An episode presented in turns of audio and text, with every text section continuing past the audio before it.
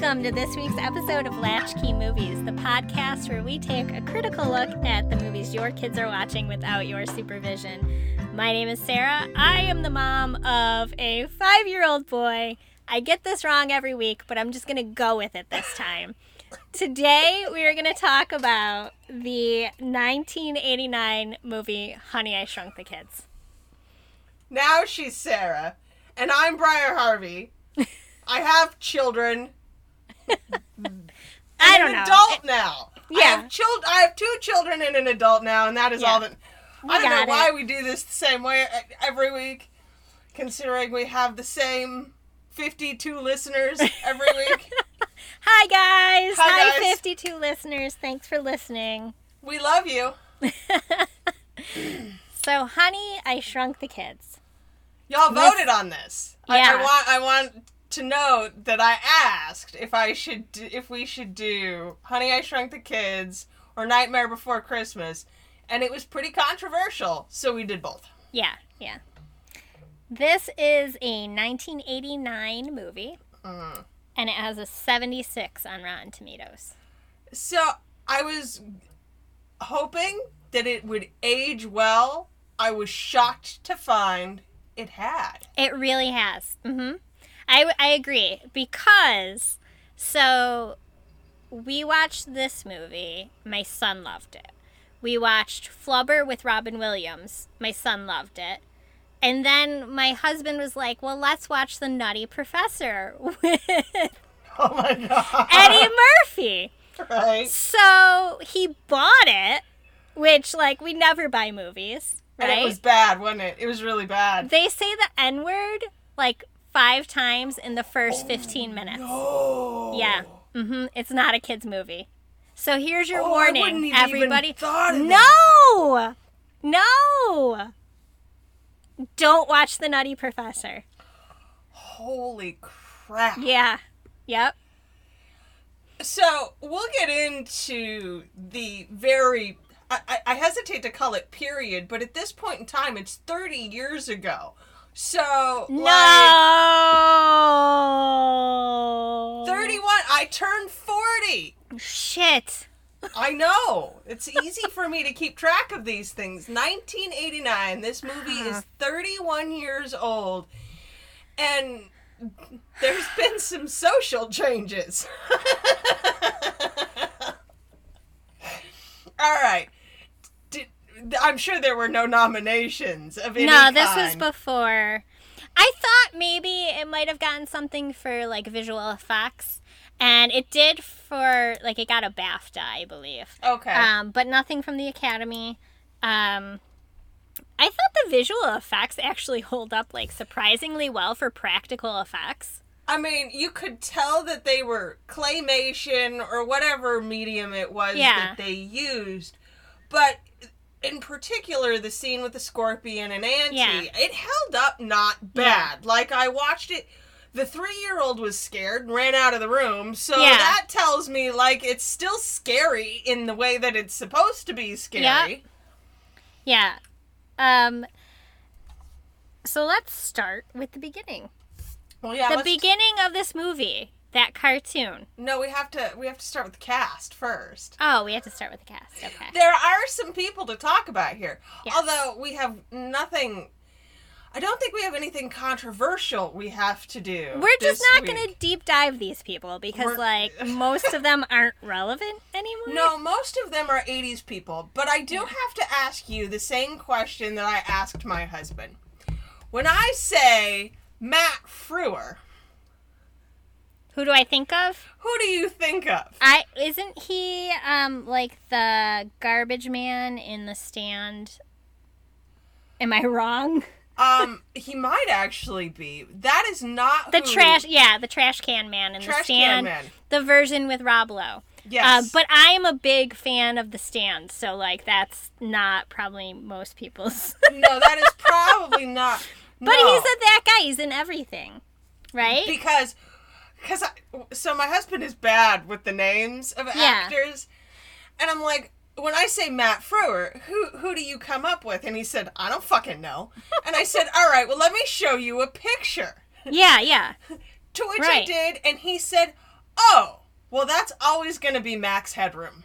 Oh, yes. Yeah, that's the conversation my husband and I had too. He was like, Oh, I know that guy from something. And I was like, Oh, he's the trash can man from the stand. He's like, I've never seen it.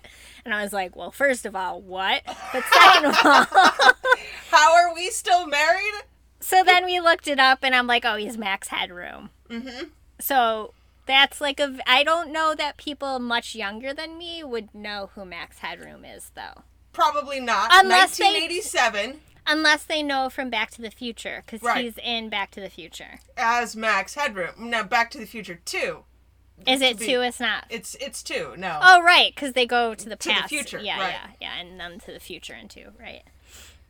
But the man, I, I mean, his list of credits is fucking prolific. Like, Absolutely, yeah, yeah. He's been in everything. he's been in everything. He's he's really talented and I would say pretty good at as a character actor. Yeah, Like we've talked before about the mark of a good character actor is that you don't remember them. mm-hmm. And in a lot of these cases, you'll look at this list and go, "Oh, yeah, I don't remember him there. I don't remember him there. I don't remember him there." yeah. So, which oh, I've, yeah, or Dawn of the Dead. He's kind of like the creepy swinger guy, right? yeah, he was in Okay. Watchmen as Moloch. I mean, Oh, I was gonna say Lawnmower Man, but I wasn't sure if that was him, but it was. Mhm. All right, because Stephen King. Lawnmower Man too. Yeah, I mean, just this this list is pretty substantial. All right, so here's one I'm gonna ask you, and this I think is more regional. But when you think of Rick Moranis, what do you think of? That's a tough question. Probably this or You think of this? Ghostbusters. If I'm being or Okay. Keymaster, right? Yeah, yeah. I am the Keymaster. Are you the key? Uh huh. but I am basically Canadian, yes, so I think of Strange Brew. of course you do. of course you do. Now, I mean, which is fair. I'm looking at Little Shop of Horrors too, and he's so good in that movie. Spaceballs. I was right, having a Spaceballs, conversation yeah. today with a client who had never seen Spaceballs. And you know, my just- mom has never seen. it. I don't know how you don't how you miss Spaceballs. I don't I mean, know even if you don't like sci-fi, You like Mel surely you are a Mel Brooks fan. right, right. I don't know. I don't I know don't either. either. Rick Moranis is a really interesting career because, like, he stopped. Yeah, do we want to talk about why he stopped? Yes. So he stopped because his wife died. And he wanted to raise his kids, which I must say I find to be very admirable. So the the movies that he came back for were largely these because it was a paycheck, right? Sure. It paid. It was a mortgage payment. It was a mortgage payment. Well, when you live in Hollywood, probably you know. Does he live in Hollywood a? But no, I don't think that he did. Probably he stayed in Canada. Canada. I would. I don't know. That's a tough question to an- answer, and so I hate to. This is really a very big tangent. But the new Taylor Swift album dropped. and Okay. I've become obsessed Okay. with the Last American Dynasty song Yeah. Mm-hmm. because the story she's telling in that song is true. Okay. It's about her house, Taylor's house. The one she lives House. in now, The one that she lives in now. or well owns now. well, yeah, she doesn't live there now. And the reason that she doesn't live there now is because they hate her in Rhode Island. Okay. They tried to pass a law shortly after she moved there. It is literally called the Taylor Swift tax. Okay. because they wanted to charge an obscene tax rate on anyone who owned a second home in Rhode Island.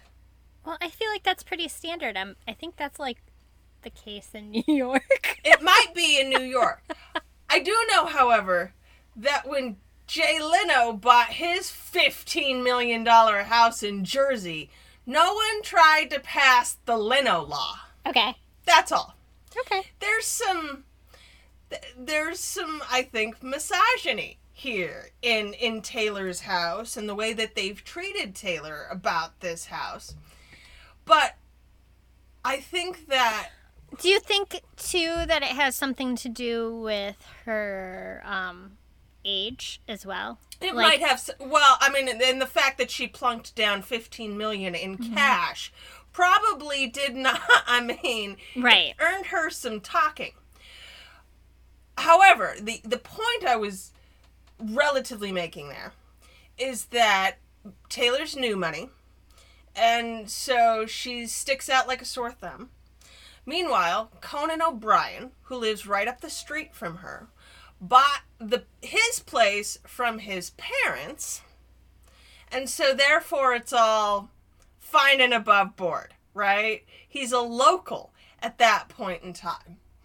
And it is a question then about how celebrities are allowed to live. That's where I'm going with all of this. Okay. Right? When And so then Rick Moranis. Rick Moranis and his relative celebrity status, I suspect he probably stayed at home. I, I mean- suspect he didn't move to Hollywood with his kids because who the fuck would want to live in Hollywood as a widow raising children? No. I can't imagine. I mean I hope he's in Canada. Really, for all our sake, protect the national treasure that is Rick Moranis. Yeah. Keep him in Canada. it looks like he still does stuff with like SCTV and stuff, so I'm gonna guess he's in Canada. Mm-hmm. I'm gonna guess he's in Canada too. Yeah. I like that he is the voice of Rutt in Brother Bear, who is a Mm-hmm. moose. I love that.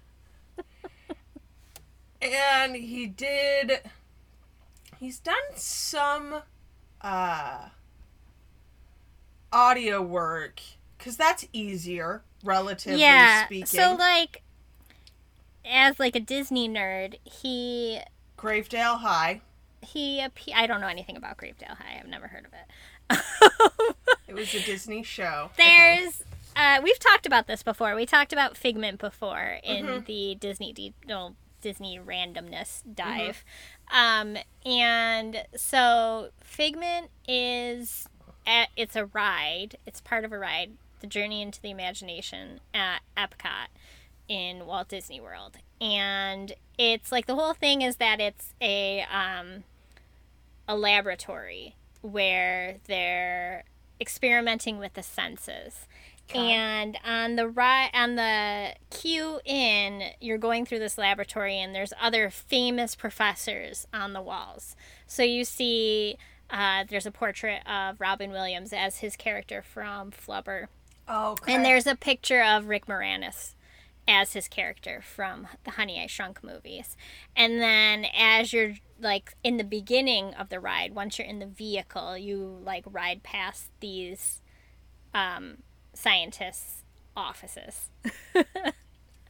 so, but once upon a time, there was a Honey I Shrunk the Ride, uh, Honey I Shrunk the Kid ride. I think it was called Honey I Shrunk the Audience, and so it was like one of those like theaters with like where they would puff air at you and like things would come under. Yeah.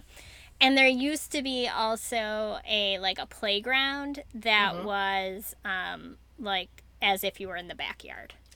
Aha. I would also like to note that in pre production is a movie called Shrunk. Yes. So there will be another. I mean that was announced in February of this year. So who So the hell Who knows? the hell knows when? But if you're excited about such things, in just a couple weeks from the release of this episode, you will be able to watch the new Bill and Ted movie. And let's be honest, that's exciting. So what are they doing with? Is it going to Um, be an I've watched all of release? this. Oh, how are they releasing it? Yeah. I think that they are simul releasing. Okay. Is is is I believe what I've seen. Storyline wise, it's about their daughters. I, I don't know. I'll pay money to see it regardless. You don't need to tell me. Oh, okay. I, I mean, and t- the cherry on the top of it all, and I do not remember his name off the top of my head. We all know how I am with names and how often I get them wrong. But the guy who directed it is the same guy who did Galaxy Quest. So I Oh, feel so like it it's in good, good. hands, Yeah, I right? agree. The series is in good hands. I don't think the boys would have signed up to do a sequel at this point in time if it wasn't likely to be good. And I'm so excited. Yeah. and if you haven't seen Galaxy Quest, you should watch it. Oh yeah, that movie is required It's a watching, I sleeper. feel. Yeah. A Oh, lot yeah. of people don't know how good it is. So let's All see. right. Do we have anyone else that we really need to cover? Kristine Sutherland, she Yep, plays also Mae. she's Buffy's mom. Yes. Um, I don't feel like any of the kids ended up doing anything. I feel like Ron. I know him from. Oh, he was in like other kids movies. He was in other kids' movies, and he was also Chip on Roseanne. I don't know if I that actually means. about that. He now plays guitar in the rock band Deal by Dusk. Uh huh. Which is-. Sure. Uh huh. exactly. Right. Mm-hmm. But if you recognize him in this movie, most likely it is from Overboard. Yeah. that is where I recognized him from. And I kept staring. Why do I recognize this kid? So I had that same reaction to Russ Jr., but I don't know what I know him from. Let I guess t- he just like I just watched this movie that much when I was a kid. It's possible. Because the whole scene with um uh Amy dancing in the kitchen, Mm-hmm. like that like it was like right out of my memory. It was like, oh yeah, I totally remember this exact scene like to a T. He was in Pearl Harbor as a pilot. So I'm Yeah. sure it worked out well for him in that film. Yeah. Right. right. Yeah. So yeah, a horrible unfortunately, like none of these kids went anywhere. No. In fact, I feel like Gloria, the weird chick in the minivan, is Kimmy Robertson. And she's actually recognizable probably if you watch Twin Peaks. Okay. She's also God, um Don't Tell Mom, the babysitter's dead. She was the Oh, voice of the she plays feather the feather duster in Beauty, In and, Beauty the and the Beast. Beast. Okay, well, that's the most exciting one. The rest of these are. But Twin Peaks. So clearly, you're just a little bit too young. No, I've just never watched Twin Peaks. How is that possible? I know, right? I was never like in like I also didn't watch um the X Files like as a, a younger person. Like I've gone back and rewatched it now, but like Which is I don't know if I interesting was just X Files slightly- has only aged okay. yeah, yeah. I've only like I was like easily creeped out as a kid, I guess, and I so that's why I didn't watch Twin for Peaks. Twin Peaks. I would go I've back meant for Twin to. And I think I did actually start it. But like I what's his face, the lead character? Like Yeah. the detective? Uh-huh. All I can see him as is the husband of what's her face from Sex in the City. You know what I'm talking about, right? Because that's like another thing that I didn't. I only like watched a few episodes of because it just wasn't my like. Kyle shtick. MacLachlan is who Yeah. that would be. Uh, yeah. So yeah, that's my. Okay. Sorry, guys. Is Trey MacDougal in Sex in the City, which I have never seen that one. Like that one Yeah. never did it for me. The Me idea neither. of Sex mm-hmm. in the City never did Like it I for me. watched it in my 20s because I was like, I guess I need to watch. Like I'm the same way that I this. watched Friends, and when Yeah. apparently I need to be aware of this cultural go- zeitgeist, Right. not because I actually care about it or But think how am I funny. supposed to get the references if exactly, I don't watch exactly, it? and TV is not that way at all now. no.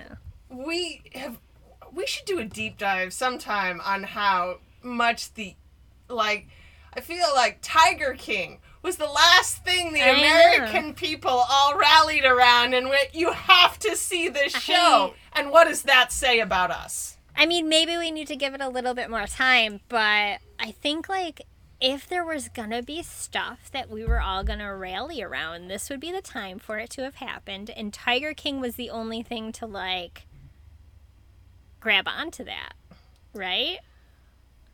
I mean, I feel like some people watched Love is Blind, and I confess that I, I too I watched watched. Love is Blind. So then, that, yeah, that caught a little bit of it. But it was, but I watched Love is Blind because I knew it was going to be bad, and because I knew I wanted to catch the jokes. It was the jokes there again too. I mean, how could I live without knowing that Jessica was 34? I'd have missed so many great memes. so many great memes.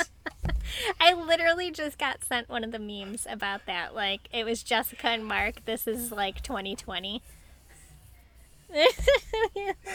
I um, saw I saw one the other day too. It was COVID nineteen, Jessica thirty four. like this is why I watched that show. It's I'll be honest, at least the reason why I started Tiger King. But I was hooked three minutes in. You oh know? yeah, I mean, there's everything. Oh my Uh, god. and now here we are, four months later, past the trend, talking about Tiger King because we're moms and that's what we do. Well, and our other alternative TV is we're going to be reviewing WALL-E next time for y'all because that's the movie that is on repeat in my house. And Sarah says she has no problem playing that movie because her son wants to learn about space. And I'm like, well, that's how homeschooling works in our house. So, seems legitimate to me. Hmm. Okay, I think we can Should we talk about probably talk this about the movie? movie. Yeah.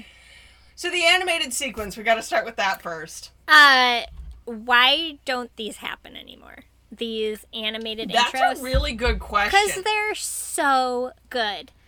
Um, off the top of my head, Christmas Vacation Mm-hmm. and Troop Beverly Hills. They're so good.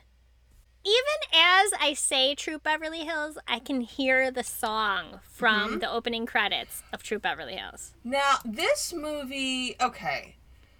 Who did the music for this movie? Because I actually think that's pretty significant. It was good. For one thing, even watching it back, I was surprised. Um, music by oh my god, Rhodes. it's James Horner. Oh, okay. So yeah, that explains why it's good. This is the Titanic guy. Yeah. Okay, animated credits opening. Films, live action.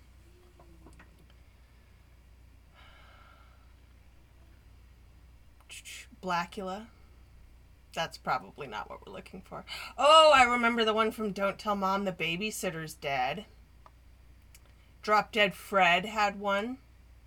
Escape to Witch Mountain had one. Uh, Friday After Next. That's significant. George of the Jungle. Is it the one with Brendan Fraser? Mm-hmm. Labyrinth had one, and that one was CGI. Mannequin. Um, the Meaning of Life and Life of Brian, both Monty Python. That's like a different. It hits different. Parent Trap, The Pink Panther, um, Lemony Snicket's A Series of Unfortunate Events has a closing credits scene that's animated, that's good. Um, oh, of course, Tenacious D and The Pick of Destiny. I forgot that's a whole movie. That's a whole movie. Weekend at Bernie's too. So, mostly it's of a time, right? Right, like most of these that I'm reading are, are late 80s, early 90s. Now, there were some others that I didn't mention that are older. Vincent Price did one, like. But there is something. Oh, Bedknobs and Broomsticks. That's really old.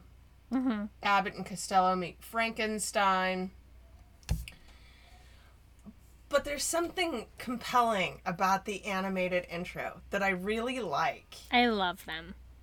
They, it's like a warm blanket of nostalgia. It really Like, I know when that comes up, like when a movie starts and one of those is on there, I'm like, oh yes, this is gonna remind me of happy feelings of childhood, regardless of what the movie's actually like. Because It- like, it doesn't matter. No. It's, it's happy feelings of childhood.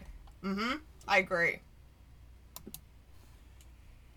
And this one is what? I mean, more or less the movie, right? Like yeah, yeah, they usually are though, Uh-huh. right?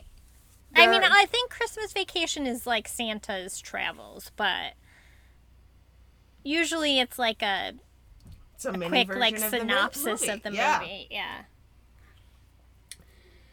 So we open on Wayne making the shrink ray gun.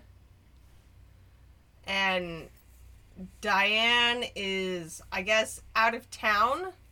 It's tough to tell. She's out of that. She they had a fight, and she Uh-huh. spent the night at her mother's house. Oh, okay.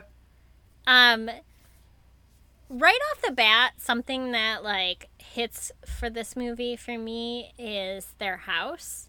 Mm-hmm. Like you don't often see um, working class families represented like this anymore, right? The clutter. It's Just extreme. the life. like that- these days even like a working class family like this would live in like a house that's unattainable for most people Mhm. you know um or and i think we've talked about this before or flip side they'd live in a trailer Right. right there's no you don't see like the realistic representation of what like a true family house is anymore and this house is like what i mean we all saw this house growing up right?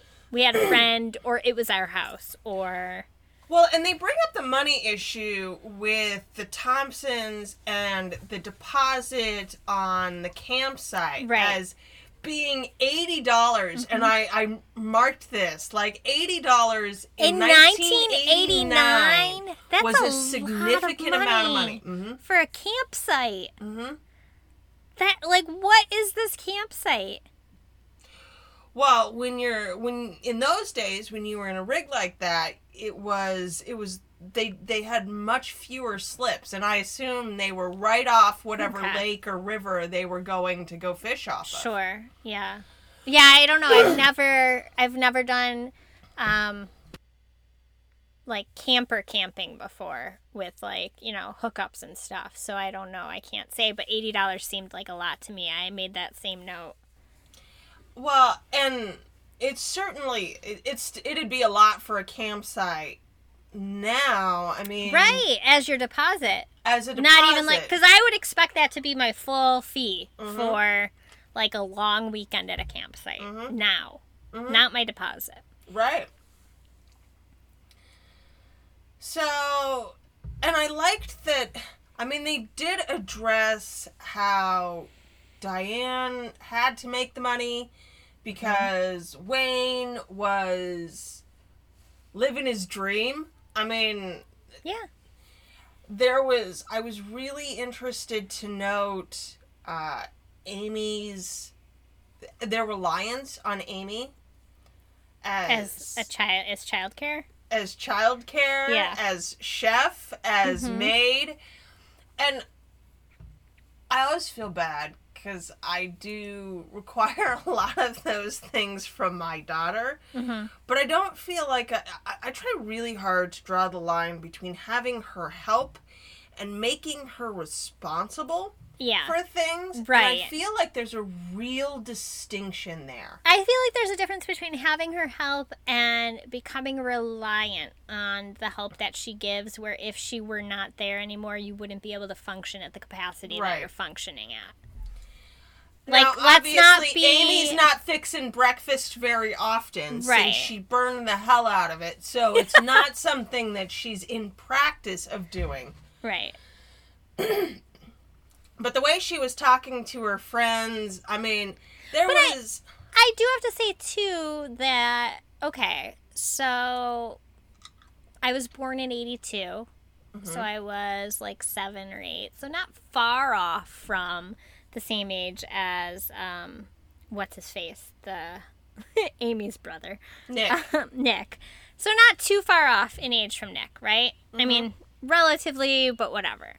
Um, and I feel like that was a little bit more common back then too, though. Oh, like, yeah. My brother was fully responsible for me in the mornings. My mom had already left for work. hmm He got me up, did my hair, fed me breakfast. My brother was five years older than me. So, Oh yeah, I mean, I was changing my brother's diapers at Mm-hmm. seven years old. mhm. Like, I still don't have my daughter change diapers. I had to, I had to teach her at 17 years old how to change diapers because she'd never done it for either for either of her brothers. But I had a day long conference, and her dad was working. so it was she necessary. Had, it was necessary for her to be. But for me, that was that was my thing as a kid, man. Mm-hmm. I was seven years old changing fucking diapers, and I resented the hell out of it. yeah. So when we had kids, that You was made like sure that wasn't going to be the case. that. I, I didn't want to Sure. have my older children raising the younger ones. you That weren't going to be like the. Duggars. No. Right. So I think, on the other hand, Amy has a lot of autonomy, and But that's also I like I how she's the one that kisses Russ. yeah, yeah, I agree. I like the dynamic there. Um, that wasn't necessarily what you saw in that. Mm-hmm. That wasn't the stereotype of the time. Like, and I still like to an extent. I had like a hard. this is funny, but I had a hard time like, um, my mind had a hard time accepting that dynamic in this movie, knowing it was an '80s movie. Like that Russ was like the geeky kid. Right. But also because he sort of doesn't look like the 80s geeky kid. Like he looks like your stereotypical like popular 80s kid. Uh-huh. Wouldn't you agree with the hair Uh-huh. and stuff? oh yeah. So, Yeah, oh, like, with- yeah. yeah. But then he's so little. and when so if you want to go back to 80s stereotypes of the little guy, you have to look at Michael J. Fox, I think. Yeah. Right? You have but to then look at he was always Ties. the cool guy too. He right? was the cool guy, but he was still the little guy. Yeah. And there's still that there was still that weird standard. Like you Yeah. could be the cool little guy, but you were still the little guy. Mm-hmm. And you did not get the cheerleader girls. Right. You got the second tier girls. Because the hierarchy of popularity in the 80s and 90s Yeah. really was a thing. Yeah, it was. It was. I don't know. Is that what's I don't know. I didn't- like these days?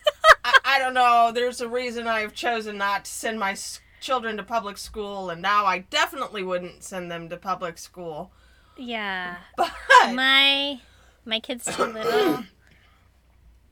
I don't know. Yeah, I don't know. I don't know. Next time I'm home, I'm gonna ask my nieces.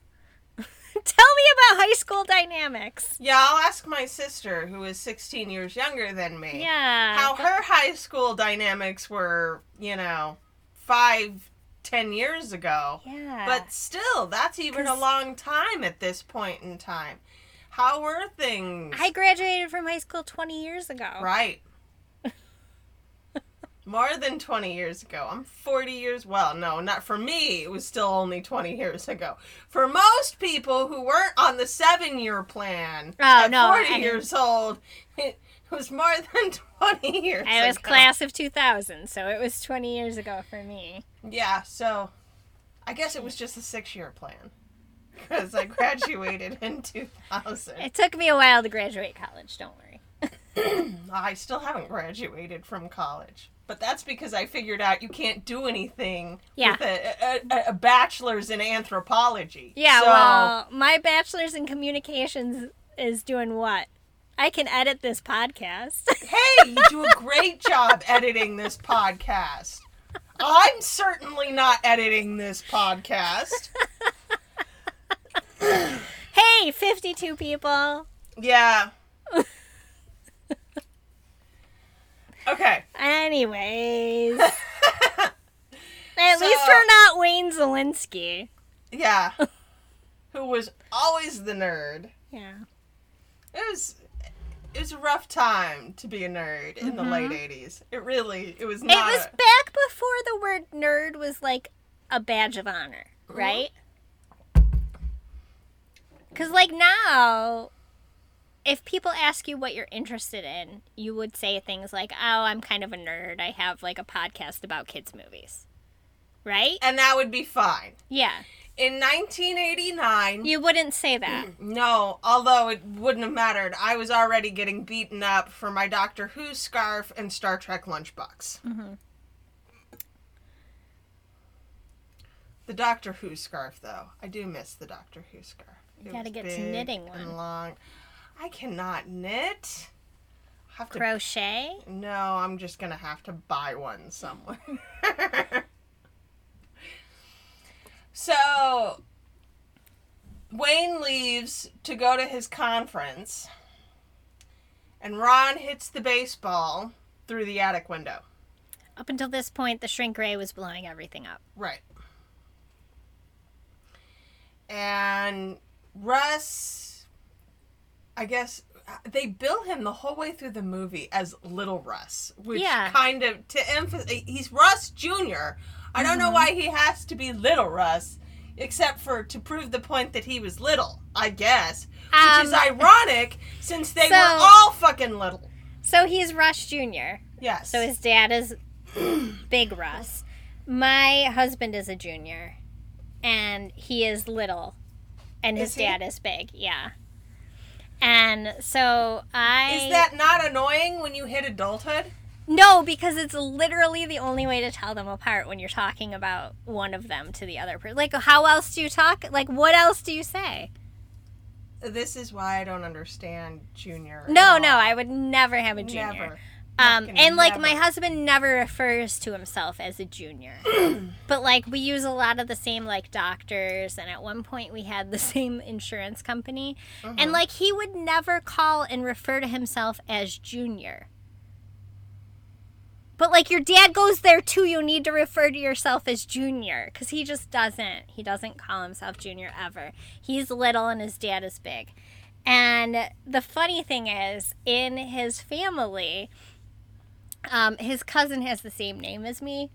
And so, like, when I came into the family, they started calling me Big Sarah and Little Sarah. but they were both five foot two.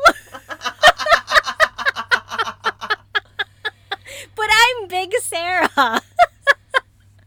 Because I'm older. Because you're older. Okay, I wanted to make sure that yeah, that was no.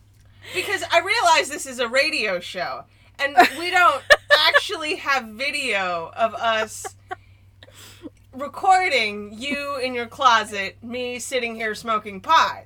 We, we, we don't share this video, but it's important to note that Big Sarah ain't that big, y'all. Mm, no, not really. I mean, like, She's pocket sized. I and may I'm not, be that big. comfortable with like where I am weight wise post quarantine 15, but even I wouldn't refer to myself as Big Sarah. I'm not large Marge over here. Oh. See, and this is why no one should ever be a junior. Yeah, Ever. no, never, ever, ever, ever, ever. They like there was like one conversation where it was like, "Will your son be a third? And I'm like, No. No. No, because you know what happens? Your social security numbers and your credit scores and all that shit gets confused. One time, my husband sees the same dermatologist as his father because his father had a melanoma, and like, so now he has to go in regularly, and it's fine, whatever. But he went in and they were like, "Oh, I see that scar." My husband went in. "Oh, I see that scar on your face is healed up really well." And my husband's like, "That wasn't me. That was my father." And the doctor, or the nurse, or whatever was like, "Somebody's getting fired." Because they pulled the wrong chart. Like you can't tell people that. Like what if his what what if him and his dad were like no contact and they didn't know? That's HIPAA, right? Right? But there's so many. Like we had to leave. We were with one insurance company. We literally had to leave that insurance company because they kept getting our information confused with his parents' information. Like they couldn't they couldn't figure out how to not get that mixed up. You know, and anymore. there's social security numbers Yeah. here. Or if nothing else, wives' names. Although I dislike having to tie that to right? That seems patriarchal, doesn't it? Yeah, How do I've we tell never- junior and senior apart? They're wives. Yeah, yeah. I, I, uh, it's, luckily, that's not been a problem. We're just, you know, big and little. When I send out invites, I always refer to us as the junior household. Like I specifically mention, like last name junior household, and then like our address. And he mm-hmm. like, and it's funny to me because he literally never refers to himself as a junior ever. Like there's a guy at his office with the exact same initials as him, and they do a lot of like we refer to ourselves as our initials, like intra office and stuff. Mm-hmm. And you would think he would just be like, "This is my initials, Junior," to like clarify that. No, he's like, "This is my initials too."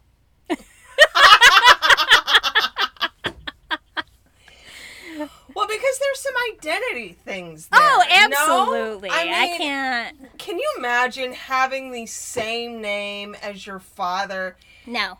I No, I- absolutely. Identity. Like you and especially when you hit like that teenage phase where like you need to be your own person like Russ is here. Mhm. And he's so different from his dad. Well, and I think they talk about that fairly well. To uh, like one of the things that I thought aged so well about this movie was the family dynamics. Mm-hmm. The way that they obviously missed the kids. They mm-hmm. went searching for them very quickly, Yeah. especially by 1989 Yeah, standards. right? Yep. Like we'd had to have been missing past 9 p.m. Right. Yeah, the before street anyone even on. called. yep.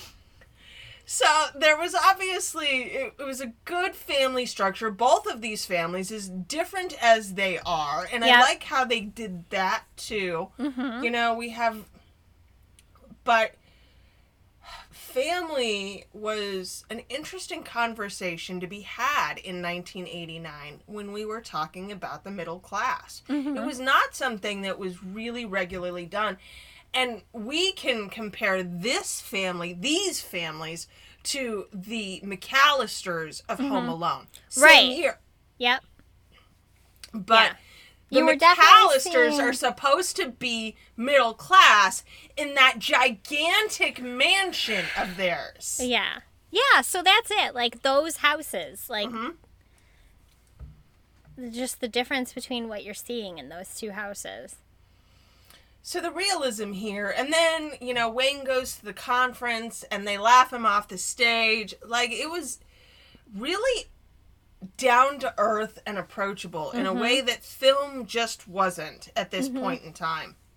I would say it's very much along the same lines of like why shows like Roseanne and The Simpsons became so popular because they like hit like such a mm-hmm. nerve with what reality was for most people at that time. And obviously this is like a way more like glossed over version of that reality than Roseanne or even The Simpsons. Mm-hmm. But like they just it's like those shows and that this movie finally hit at what reality was for a lot of people. You know, and you bring up Roseanne, and it's an interesting thing because if you look at the reboot and what happened to it, and the politicization of it versus the just acceptance of this as middle class possibly conservative America hmm is So the original Roseanne premiered in 1988. Mhm. So, you know, definitely of a time. And we were having honest conversations about what the middle class looked like that we Mm-hmm. hadn't really had before. And then The Simpsons premiered in 1989. All right, so where were we? Oh, the ball. And little Russ grabs Ron and makes him go over to apologize. Ron and Nick go upstairs and get shrunk. And then Amy and Nick go upstairs and get shrunk. Amy and Ross. Or Little Amy Ross. and Russ go upstairs. Yep. Um so something about this movie that feels different like as an adult versus a kid is this movie felt like such a great adventure movie as a kid. Mhm. And as an adult it feels terrifying. You know what else I had that same exact response to? Jumanji. yeah, yep. Mhm. The the original, obviously. Like Right. I watch it now and go, "Holy shit. This was Jumanji was actually one of the first ones that I played for my kids and then went back and looked at it in reflection. Yeah. Maybe I need to start pre-screening the movies that that I allow the kids to watch. I mean, at least it wasn't a nutty professor And, situation. uh, wow. I'm still honestly mind blown over that. I, I know. Like I expected a little bit of like language, right? It's Eddie Murphy. it, right. Sure, right? I mean But- Harlem, but it's not supposed to be Harlem Nights. But when this like my husband and I looked at each other and we're like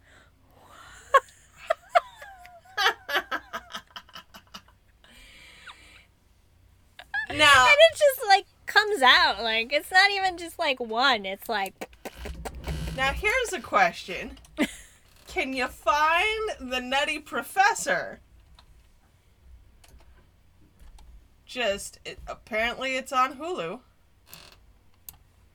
I wonder if it's on Hulu or if it's on one of the. it's on one of the extras because we have Hulu, so we paid for. We own them all now. Nobody's watching them No, I know. because I'm not gonna sit down and watch it by myself. Starz. It's on Starz. Yeah. So they play it on Starz. It's only like PG thirteen. Yeah, it's yeah. and we've obviously talked about what the farce that is. Yeah, PG thirteen in nineteen ninety six. is a very different thing than PG thirteen in 2020. Holy crap. That's hysterical. Alright, so after the kids get shrunk, Wayne comes back, sweeps them up into the trash bag after he beats up the machine because it's broken, takes them outside, and then, yeah, you're right, the grand adventure begins because. Like so many of my favorite movies, this movie is basically a travel log. Yep, Right? mhm. It's point A to point B. Yep. In this case, it's the sidewalk to the house. but there's grand adventures to be had. We have And whoopie pies to eat. Whoopie Is it a pie- whoopie pie? What is well, it? No, No, it's, it's, an a- oatmeal cream. Oh yes, those are so freaking good.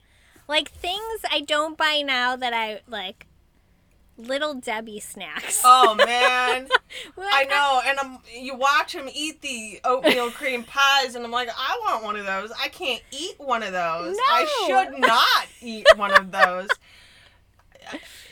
The Oh, wheat man. alone, forget the weed. I'd have a sugar coma and die from. Oh my god. Man, do I want it, one of those. I feel like that's something that we can probably do healthier, can't we? Oh, I'm. I mean, yeah. Do I- we want to? Yeah, wouldn't- healthier than Little Debbie? Yes, yes. I but there's feel- like there's like a certain way that like a little Debbie just oh, there is, is. you know? There is. Like I I in non quarantine COVID times, I'm a big baker I've mm-hmm. completely lost the passion to do that. I haven't Me too. I'm so glad it's not just me. Everyone picked up sourdough. No, I don't I'm want anything like- to do with it. Those people aren't people who bake. Th- they're Because, like, to me, that just doesn't appeal at all. Well, right and now. I'm a professional baker, or was in formative days. I did loaves of bread, Yeah. like 50 a day. And I've watched all of these people pick up their quarantine sourdough habits, No. and I'm like, you're going to quit soon, and then I'll buy the yeast. Yeah, I. Probably come Christmas, so that, yeah, because I certainly. Early days. I bought like a giant thing of powdered sugar, a giant thing of almond flour, I'm looking and- at a 10 pound bag of fucking flour that has Yeah. been sitting here. and a pound of yeast because I'm like, oh, great. This will be a good time to like really perfect my macaroon recipe. Because like I've got it, I can make them, but like mm, I have like 60% like success rate, right? Mhm. Um, I wouldn't make them for anybody like as an order because I can't guarantee that they're going to come out. So I'm like, my thought early in March was I'm going to make this work. This is going to be it. I'm going to make like endless macaroons. Um, I assume we mean macaroons, like the coconut the, macaroon. no, no, the French macaroons. Oh, macarons. Yeah, I'm sorry. They're not the same Macarons. thing macarons. I I can make them, but I don't have a full success rate. Anyways, I haven't No, touched they're them. they're hard. I haven't baked a thing. Um, I mean, the closest I've come was I made like one loaf of bread because we ran out of bread one day in like April, and I was like, I'm not going to the store for bread. And then my husband was like, I don't like this bread. And I'm like, I'm never making bread again. I'm never baking again. We're done. But I'm And- like, a, I like bake. Like, baking Uh-huh. is my hobby. Baking and cooking is my hobby. And because I'm cooking so damn much right Mhm. now, I don't want anything to do with it.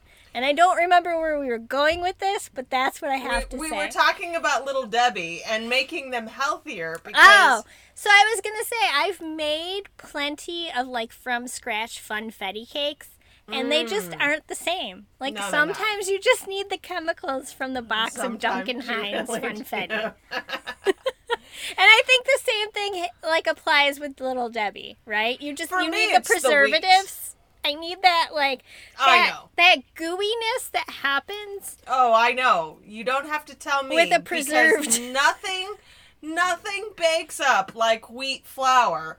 No matter how much I like my black bean brownies, and I do like my black bean brownies, They're just not the same. but they don't bake the same. Mm-hmm. They're they're tasty, but they don't have texturally and Yeah. and black bean brownies by the way are the best gluten-free baked good you could possibly ask for. It's all downhill from there. Well, a macaroon is gluten free. A macaron True, if you're because it's almond flour. almond flour, yeah. Mm-hmm.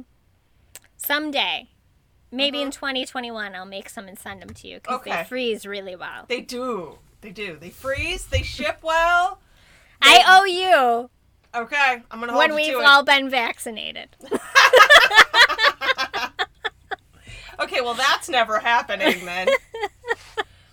oh my god. Okay. So, yeah, I mean, we have they go down the grass, they get blown over by the bees, then they get separated, then the rain start or the sprinkler starts. Just really good practical effects. it really is. I mean, Think of the sets they built. That giant Lego I know. alone. hmm It's I wanted it's to camp in a giant Lego. Me too. Me too. I asked my son, I'm like, do you want to camp in a giant Lego? He's like, well, Legos aren't really that big. I'm like, kid, have some imagination here. I know. So practical, that one. and I think that. So, I did really like how Wayne and Diane managed to come back together over the missing kids. hmm And there was. I think that's some important. good spatting there, though. Like, Yeah. uh, we again with the reality of the traditional American family at this time. Right. You got it to was see good marital to see difficulty. Yeah. parents aren't always going to be on the same page. Mhm. And that's normal and that's fine. Mm-hmm. And they're still together and honey, I blew up the kid. And Russ and Mae have their own little Mm-hmm. spats, but are just as uh, really solid as a relationship. Like the whole scene at the end where he takes his hat off and he's got the cigarettes in there, and she's Yep. like, "Mm-hmm." Like I couldn't smell it on you this whole time, right, right. You're not fooling anybody, I'm- buddy. No, and you're I not fooling. like I like I feel like at, at that point in time in the 80s there was like a really shifting in the dynamic from like the um the household interactions that we see more today versus the household interactions that we saw at the time and so growing up we saw a lot of people with like the more 1950s 50s. traditional housewife role which is what Mae is right Uh-huh. you saw that and you see it too in back to the future right Mm-hmm. um and then you see like the Szalinski's mom, who is more of like the career woman, right? Well, she is the breadwinner. She Right. sold the house. Mhm. She's made the money, although they'll make. We know that they make a lot of money off of the shrink ray after they sell and they it. moved to Nevada. Right. I don't know. I don't know. I haven't watched Actually, three yet. if so. I if I if I think about it, probably because Las Cruces. Oh yeah, yeah, yep. I think they talk about that. We actually saw Honey, I Blew Up the Kids the week after because we do pizza and movie night on Mm-hmm. Fridays. Um, we just haven't watched three yet, but I don't Yeah, I remember. can't. I can't remember it. why they moved to Nevada. Yeah, but, they are in feels like- Nevada, and the Mhm. reason you remember that is because like there's the scene with the giant baby walking down, Right, like, right, in right. Reno or whatever. Right. Um, but anyways, I think it's very important. Like that's maybe a thing that we're missing now. Like where growing up, we saw a lot, and I in in my own personal life, I saw a lot of like these are people with stay-at-home moms with a 1950s mom role versus a dad who goes out and work. And I feel like even though there are still stay-at-home moms these days, it's a different dynamic than it was then. But like at this point in time, it was more that like we were still in the middle of making that transition. So you were seeing that in you know, real life. Like mm-hmm. I know I had friends whose moms were like 1950s housewife, whose mm-hmm. dads never changed a diaper, who, you know, whatever. And that's just not the that's not what you see these days as often. Well, and I know that played out in my own parentage because that was the expectation of my mother. Mm-hmm. And my mother more or less said, fuck this, Mm-hmm. I ain't doing it. Right. And so my parents divorced when I was eight or nine years old. So right around this time, Mm-hmm. like it was, it was, it was an endless source of conflict in my home. I mean, mm-hmm. m- my entire early childhood was listening to my parents yell about how little my mom did around the house, which looking back on it, I'd have to strongly disagree with, mm-hmm. by the way. I think that she probably, I mean, I don't remember my house ever being filthy. Right. Certainly not as a mom now. Like, I'll look around, and in part it's because I haven't paid someone to come in and clean since COVID started, and boy, howdy, I can tell. I'm looking around like I'm either gonna have to bite the bullet and have somebody in, or I'm gonna have to do it myself. I think I may bite the bullet and have somebody in. Yeah. And when I think of my house and the clear lack of mess, and yet they were fighting constantly over what my mom didn't do. And at some point in time, she said, You know what? Fuck this, I'm out. Yeah. I'm not going to do it. If you're telling me I'm not doing it, I'm not going to do it. I'm gone. Right. And that dynamic was, I think, very present.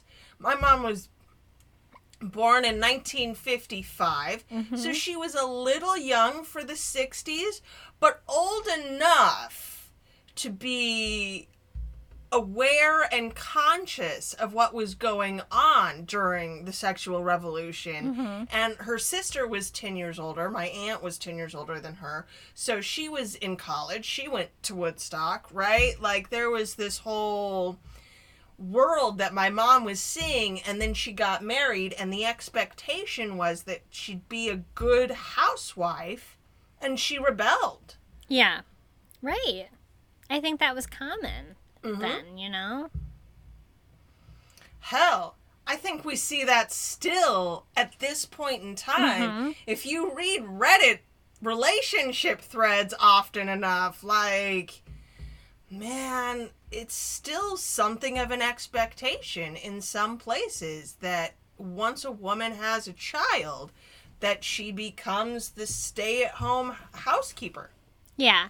I mean, obviously, that's something that, like, we're still working with, and the gender um, equity is not there yet, right? No. Like, as much as, like, we might have thought we had it, we don't. And that's obvious in most, um, especially right now. I mean, that's becoming more obvious right now. Yeah, the But- differential is so apparent when we're talking about who's staying home with the kids and who's going out and working or who's the essential parent Right. and who's the default parent. Right. And I mean, so obviously that's something that we as a society are dealing with right now. That's a very like hot button issue and whatever. Um but the expectations were different Mhm. at the time of this movie, right? Yeah, I don't think you got to complain too much about Right. I, I mean, obviously, when Diane comes home and she, Diane comes home with groceries for Thanksgiving. Yes. So she's just sold a house, Uh-huh. and then on her way home, picks up uh, the turkey and the trimmings. Yeah. I didn't catch that. I didn't catch that that was I like I expected that that like last scene was further into the future. But you caught like she has the turkey Yeah, she, she, has up- the turkey. Okay, so the it's turkey not that far. The, no, it's not that far out. They put the turkey into the fridge. Like so she's yeah, that. yeah, she's just sold the house and then she goes grocery shopping for the holiday dinner that she no doubt prepared. Like uh, Sure. They just, you know, grew the turkey. Is that genetically modified food at that point in time? No, but I, well, I mean, I guess it, it depends on what the science is. What's the science of the shrink ray or the grow ray as Yeah. it happens to be?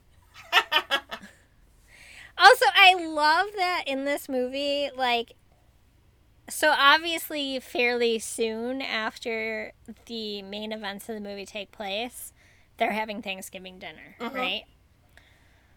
So the whole thing about the next movie is that he can't replicate growing things in Nevada, Mm.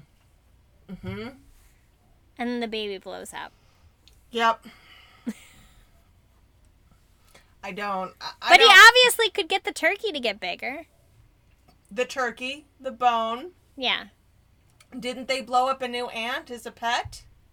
Did they? I can't remember. I can't that- remember either. I, like I, I don't. Remember. I watched it twice, but I know. hey, the fact that we remember this much is progress. Really, we're doing well by our recent standards, aren't we? so, um,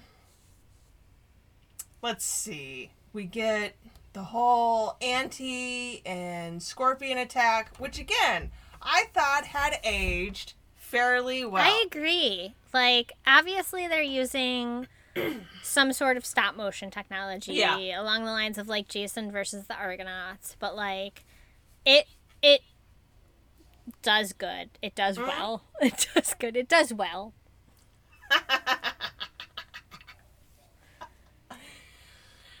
My kid didn't question it. No. No, my like I said, my three year old ran out of the room screaming, so clearly it did the job. I felt bad too. I had to pause it and console him and then watch it Oh, the it's rest scary. of it. It that was. scorpion is scary. Like they are very. They've got like the little hairs and like. yeah, man, it was creepy looking. They did a good job with it. And then, so we have that, and then the lawnmower, and then they get rescued by the dog, and almost eaten in the Cheerios.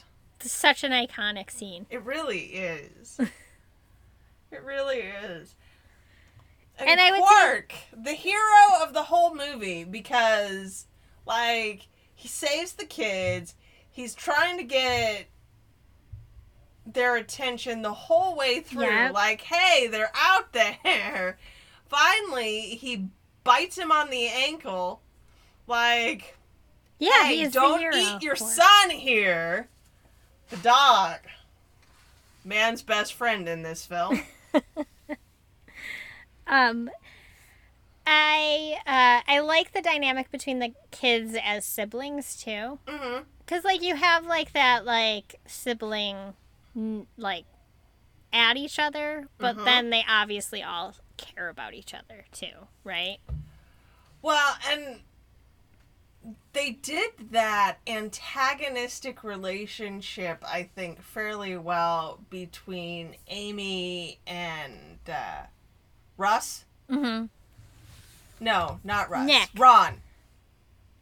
Ron, the other brother. Oh, the younger brother. the younger brother when when she goes to talk to him about the truce and Mhm. has a handful of mud like Yeah. the way that he looks at her afterwards like yeah you're all right. Yeah, right. We all had relationships like that with the neighbor kids, right? Like, right.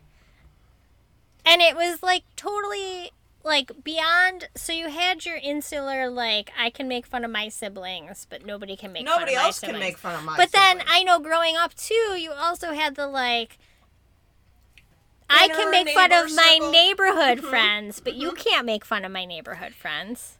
Well and for because we were all running riot wild like a bunch of crazy exactly people and it was it was the block right Mhm.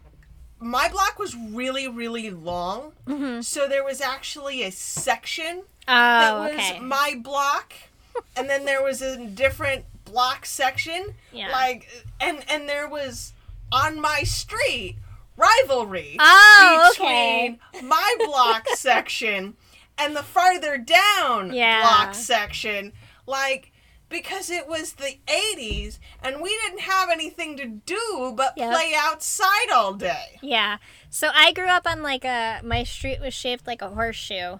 Um so we were very like this is our street and then we like I don't know. Apparently to my husband this is not the norm, but like my neighborhood was vast. Like you it was just all interconnected streets and you could like walk from like one person's house to like the entire like three miles of this neighborhood Mhm. without hitting a main road. It was just like a vat. It was post war housing, Mhm. small ranches just on top of each other. Um, but like there was very much a like, well, we live on this street and this is where we live, and we don't. Those people over there, those are like rentals. Don't talk to those people. because they won't be staying there right? right? Yep. Mm-hmm. They're not going to be around for long. Don't talk to those people. so where I lived in Denver, all of the streets are tree names. So there's So were letter- ours. We used to call it "You lived in the woods" because it was everything was named after a tree. We had cherry and dahlia and elm Yes, and yes. yeah, every they lived in the woods. Where do they live? They live in the woods. That's hysterical. I love that we both lived on tree streets. And that was how we identified. Like Yeah. we we identified as the name of our street and we were identified that way in school too. Okay. Mm-hmm. Like, and and I didn't even go. So I went to. I, I grew up in Denver, so I was still in the height of busing. Mm-hmm. and I went to a satellite school that my mom had spent, oh my God, hours and hours and hours and hours on the phone trying to get me into.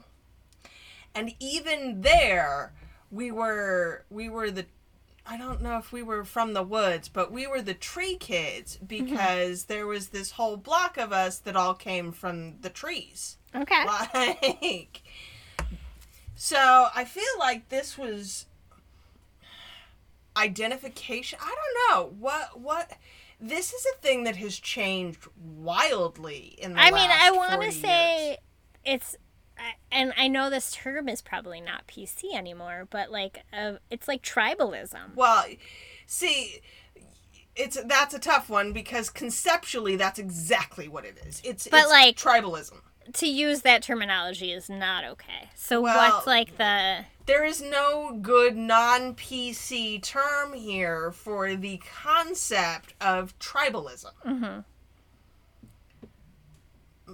But that's, I, mean, that's what it was. Like we were, we were tribes. Mm-hmm. We tribes. um, I'll look it up or and or discuss this one with my husband to see if there are better words to be used here, but I don't actually th- I I mean this is honestly a sociological term. Yeah, Tribalism is a thing that we talk about in sociology and anthropology. I, I have an almost useless degree to back me up on this one. yeah. Like I'm looking up on thesaurus.com. What is like a, what's a synonym? A synonym? Clan. Society. Oh, well that's better. Clan, society, dynasty, division, lineage, race, seed, So it's all shitty, is what I'm hearing. association, caste, None of oh, it it just goes from bad to worse. society. No, because society doesn't accurately describe. Society implies like more, uh, like Well, organization. laws. Yeah. An organization. Yeah. Society Yeah. has rules. Tribes. Kin.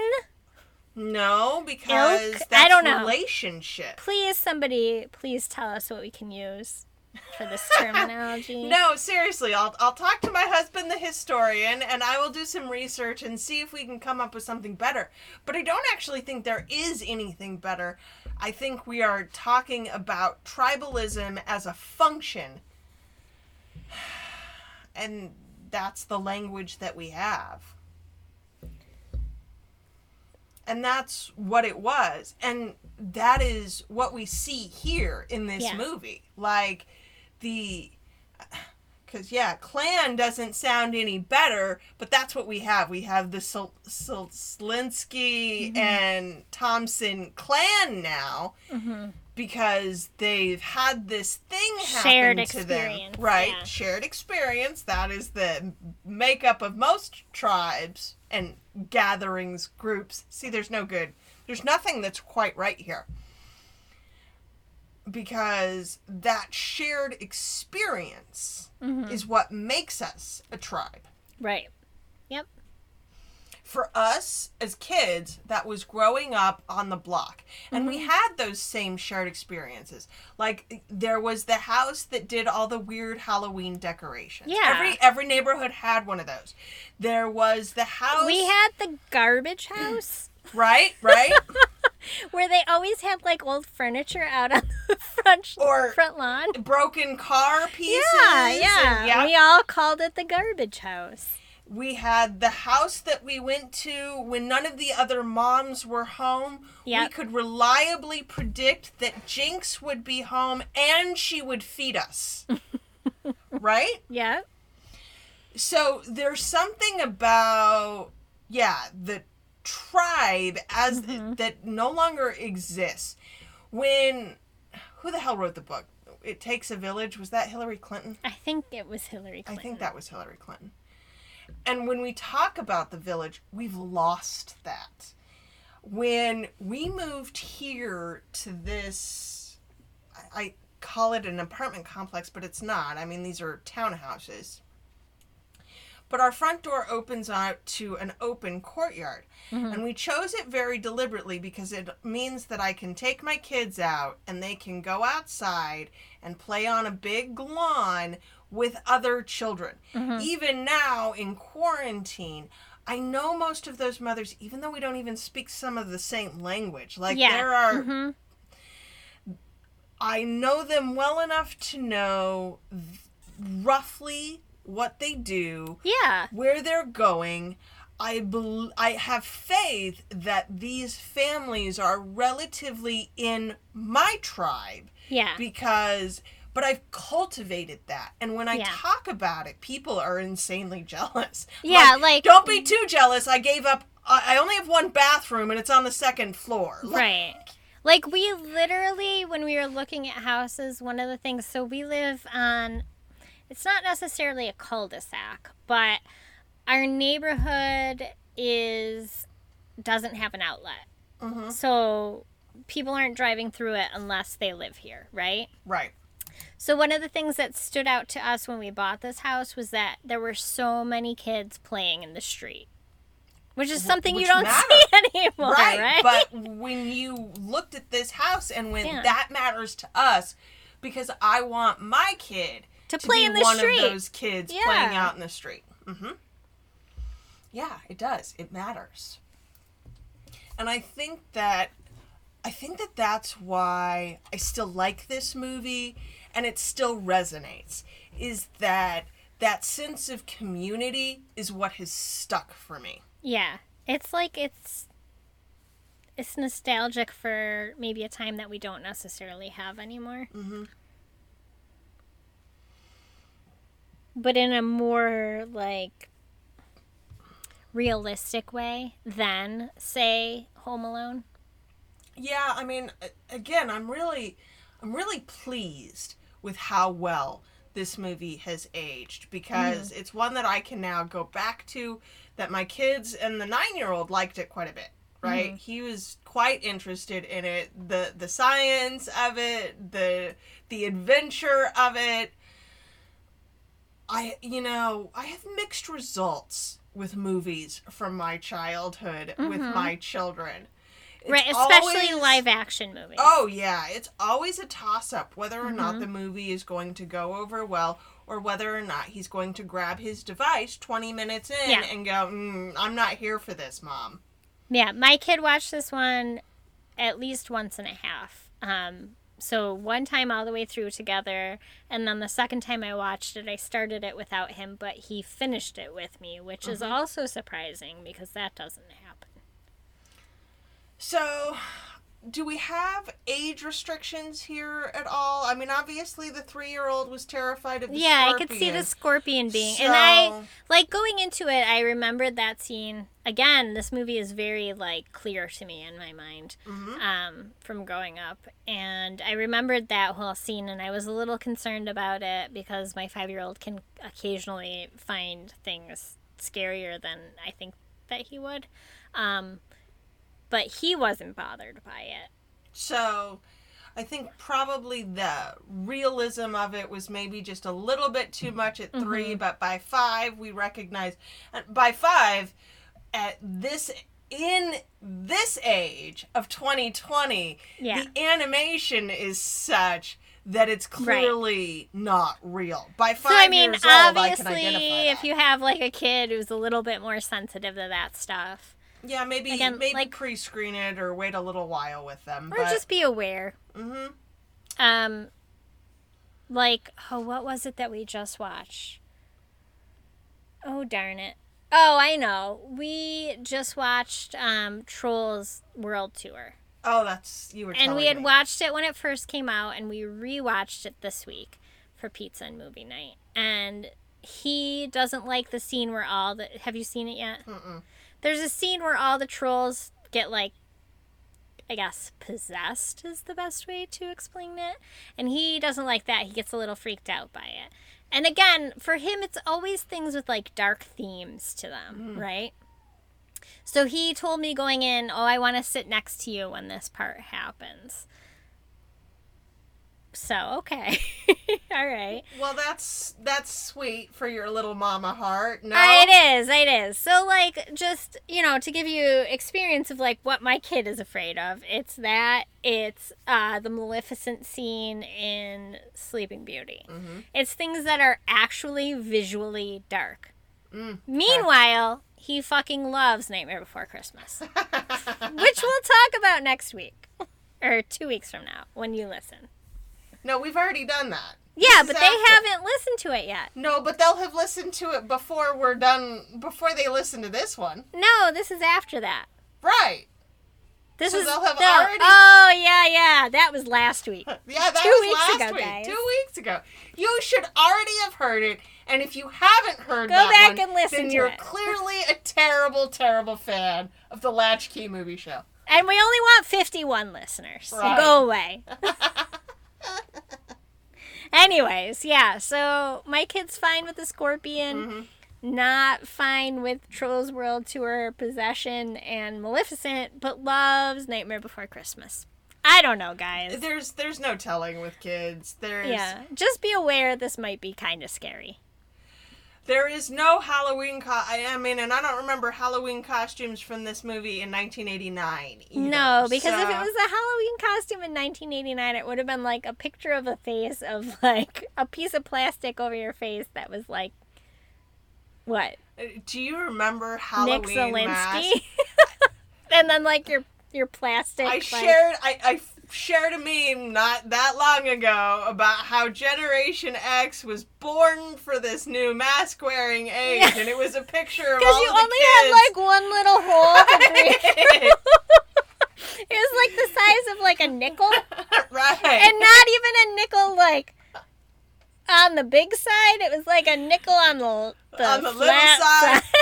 and then the little eye holes. Holy crap! I was done with those by like eight or nine because by then I had the glasses and I couldn't Yeah. wear them under the horrible face plastic things. But the best part was like my mom always made my Halloween costumes. And I just really wanted to wear a fucking plastic bag instead. My mom made quite a few of my Halloween costumes too. I distinctly remember being six years old and a slice of watermelon and being pissed about the seeds drawn on my cheeks. yeah, yeah. You just wanted to wear like a plastic mask. Yeah, I just wanted like the you wanted strawberry to be shortcake mask.